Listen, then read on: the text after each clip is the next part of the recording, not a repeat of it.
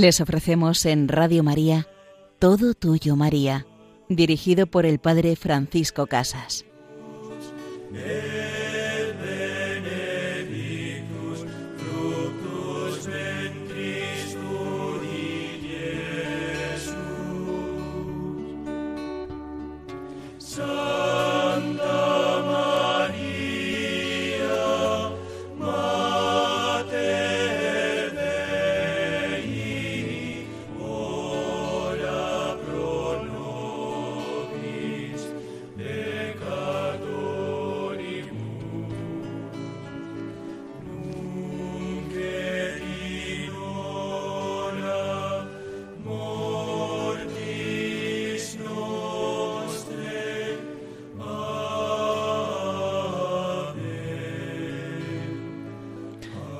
Y tú, querida Madre, eres la más hermosa entre todas las criaturas.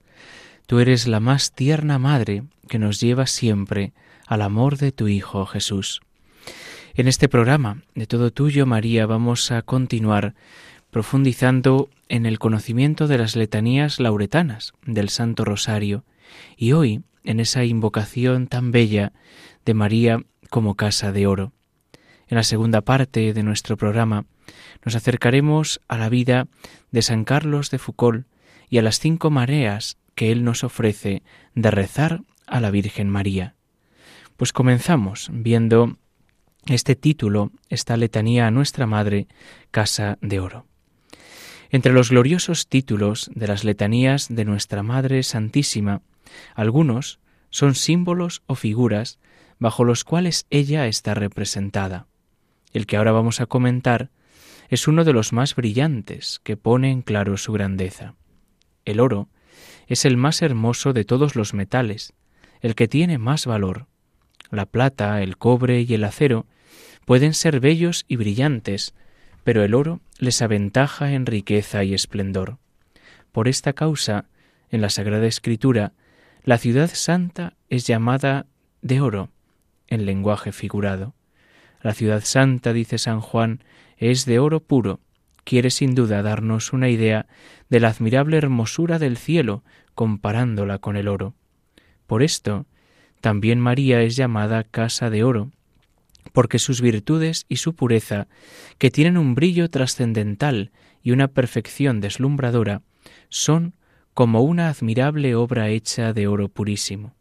Imaginemos que contemplamos una gran iglesia hecha únicamente de oro, desde los cimientos hasta el techo. Eso es María Santísima. Ante todo, se llama casa. El Verbo de Dios, se lee en los Proverbios, erigió para sí mismo una morada, una noble casa, un palacio, un templo magnífico. Lo levantó sobre siete columnas de precioso mármol, obra admirable de la eterna sabiduría, en el que habitó con su misma divina persona, fue huésped y más que sublime huésped. Un huésped que llega a una casa y después se marcha de ella. Nuestro Señor, en esta santa casa, tomó su carne y su sangre, de la carne y de las venas de ella. Era necesario que esta casa fuese hecha de oro, porque había de dar parte de este oro para formar parte el cuerpo del Hijo de Dios. Esta casa tiene por sólido fundamento la humildad más profunda, por paredes las más singulares virtudes, por adorno la riqueza de todos los dones de la naturaleza y de la gracia, por techo la caridad más perfecta hacia Dios y hacia los hombres. Está cimentada sobre siete columnas que indican las virtudes teologales y cardinales y los dones del Espíritu Santo. Por eso, esta casa es digna de Dios. María Santísima fue de oro en su concepción inmaculada y de oro en su nacimiento. Pasó por el sufrimiento como el oro por el crisol, y cuando subió al cielo fue colocada junto al Rey y ataviada con vestiduras de oro. El oro ha sido siempre la base y la medida de la riqueza material.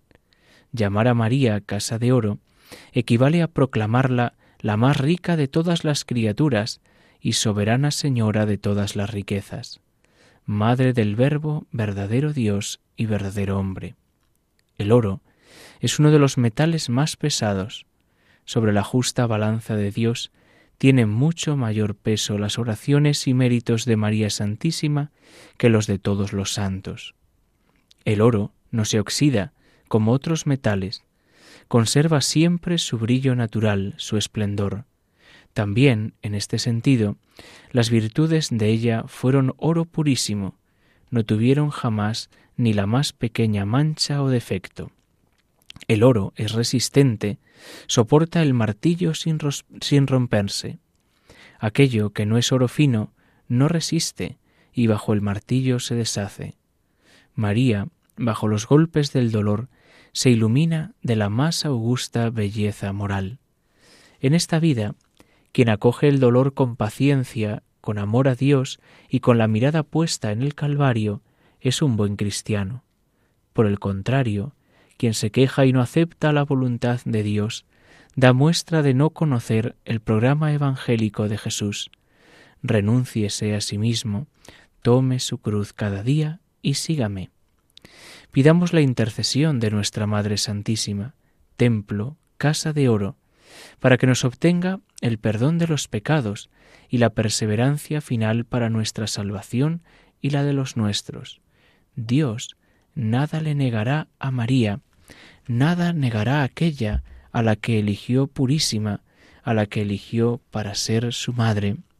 Y así, a María le pedimos cada uno de nosotros que nos deje estar con ella a los pies de Jesús, que nos comparta el amor que lleva en su corazón, ese amor que guardaba profundamente en su corazón para meditarlo, lo conservaba como el mejor tesoro para entregárselo a sus hijos, a cada uno de nosotros.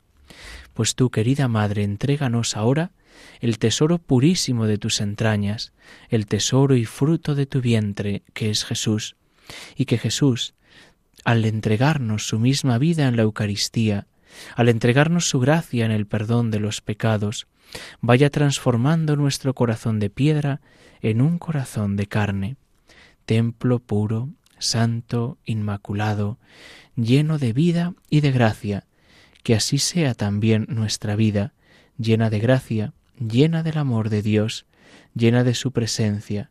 Acerquémonos al trono de la gracia, acerquémonos también al sacramento de la reconciliación y de la penitencia, acerquémonos para recibir el perdón de los pecados, para que nuestra alma llena de gracia viva siempre en la alegría del cielo. Pues que al escuchar esta canción, donde le pedimos a María que nos deje estar a los pies de Jesús, donde le pedimos a Jesús quedarnos con su Madre María, deseemos tener el alma limpia, pongamos los medios para ello y llenos de su gracia, compartamos ese oro que María nos regala, ese oro que nace de haber recibido en su vientre al Hijo de Dios.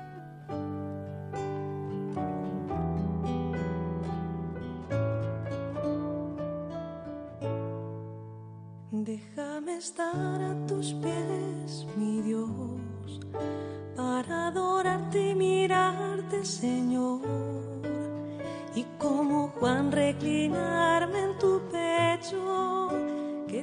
tu costado sea mi lecho. Déjame estar a tus pies, mi Dios, para adorarte y mirarte, Señor. Y como Juan reclinarme en tu pecho, que tu costado sea mi lecho.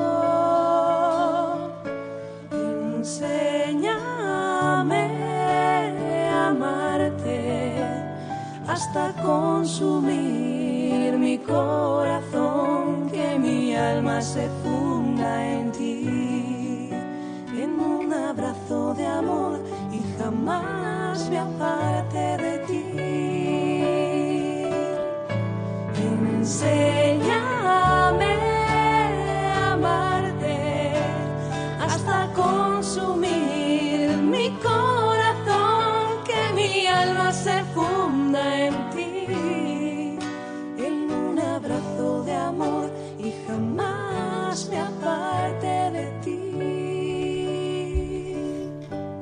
que me funda en tu amor y que jamás me aparte de ti, que jamás Jesús me aparte de tu lado, me aparte de tu costado abierto. Con tu Madre María quiero ponerme a tus pies, quiero recibir tu gracia que emana de tu costado abierto. Nos encontramos en este programa Todo Tuyo, María, con el Padre Francisco Casas.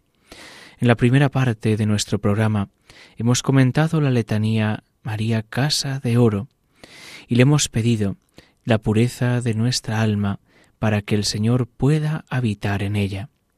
En la segunda parte de nuestro programa vamos a entrar a descubrir la vida de San Carlos de Foucault y las cinco maneras que él nos presenta de rezar a la Virgen María.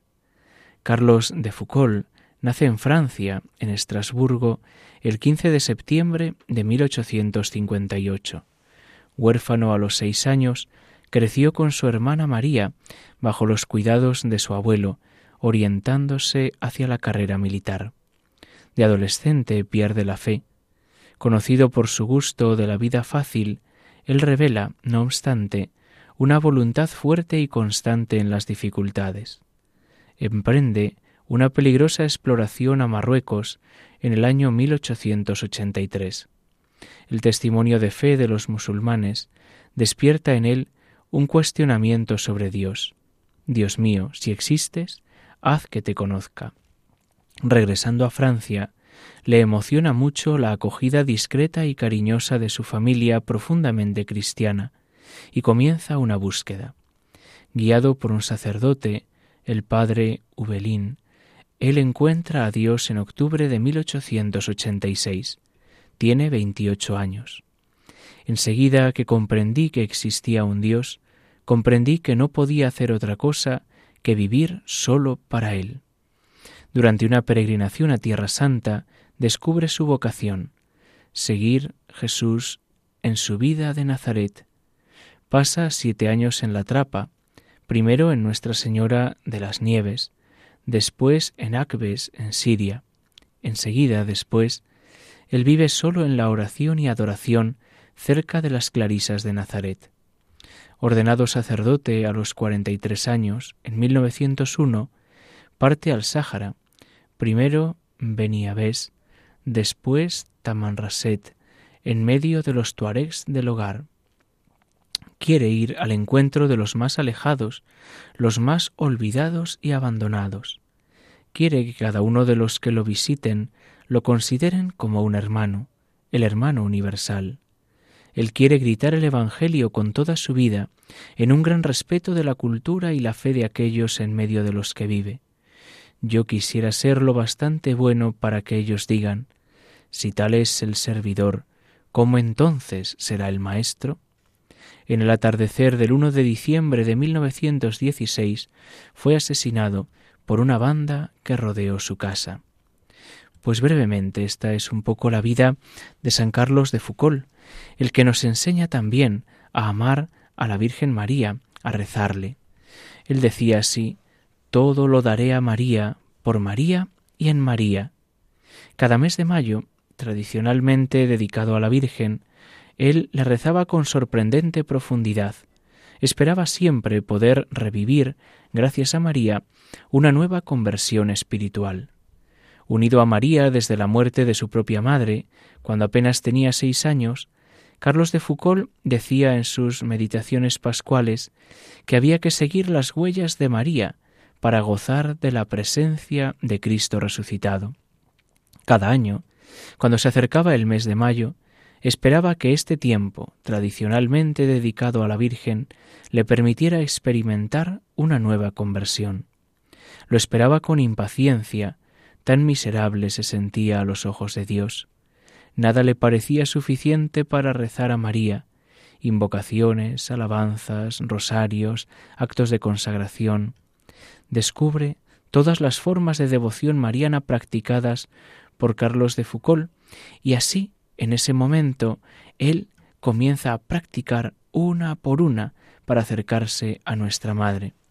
La primera de las devociones que él va a practicar va a ser pedir a Nuestra Señora del Perpetuo Socorro ser conducido por ella.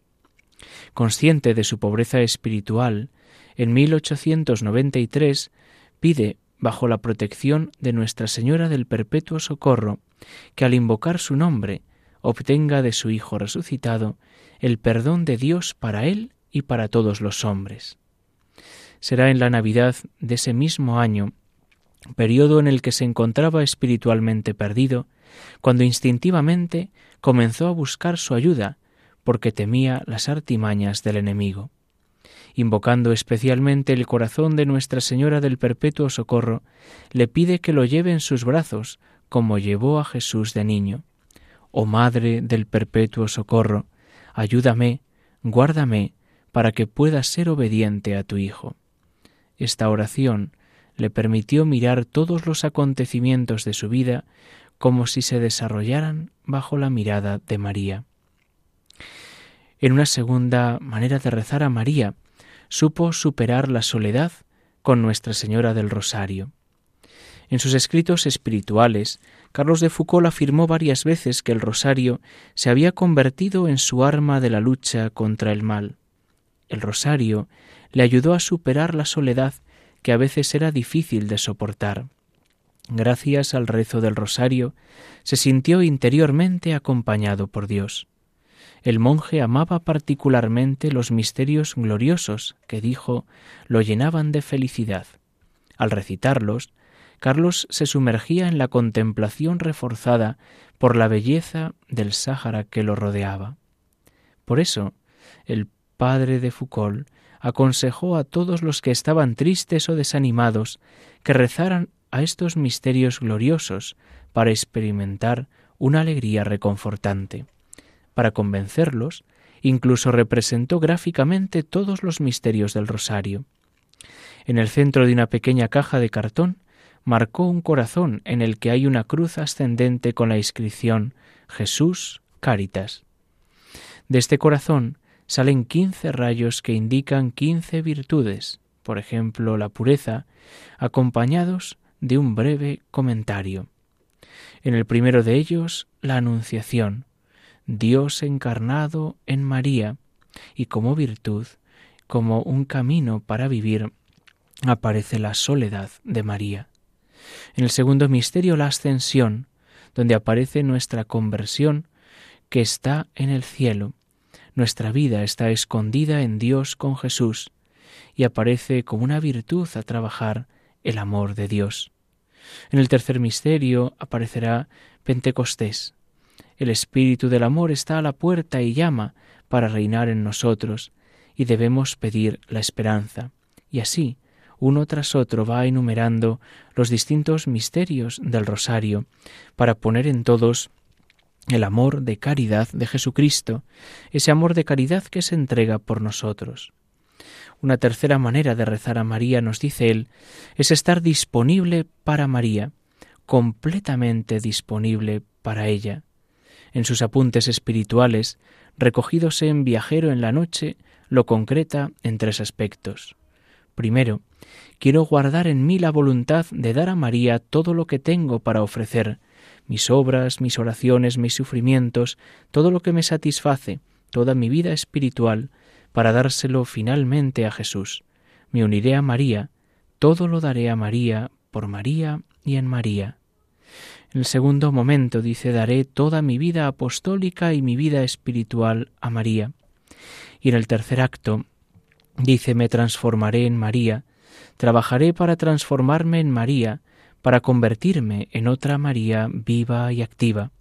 Me transformaré en ella y le daré mis pensamientos, mis anhelos, mis palabras, mis obras, mis pensamientos, y le daré todo, mis sufrimientos, toda mi vida y mi muerte.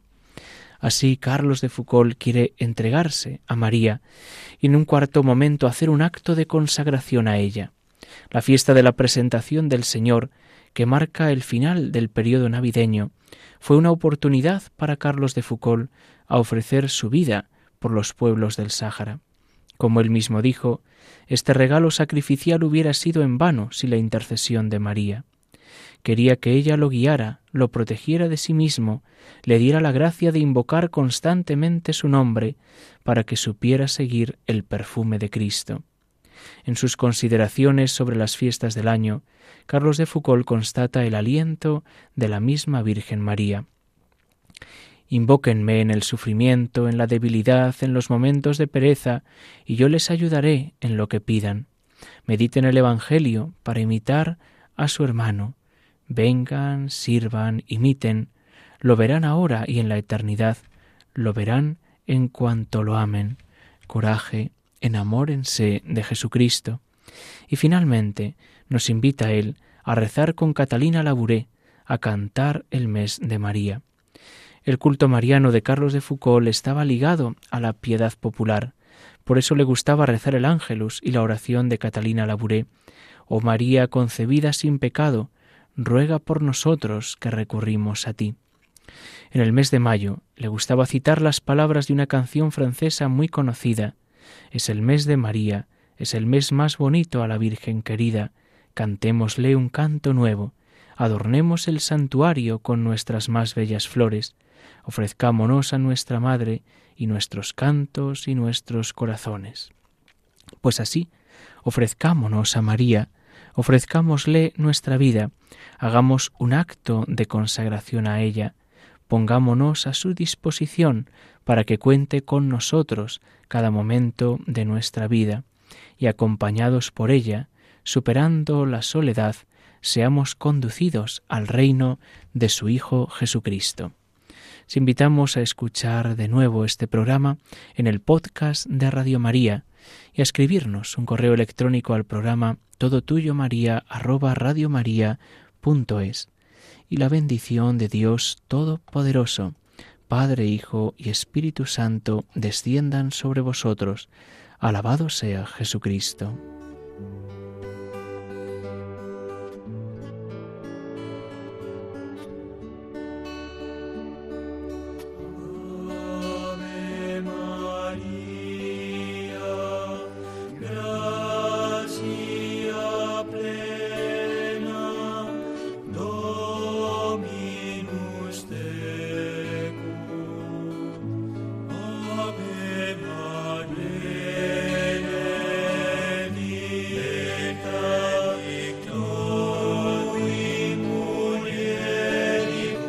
Han escuchado Todo Tuyo María con el Padre Francisco Casas.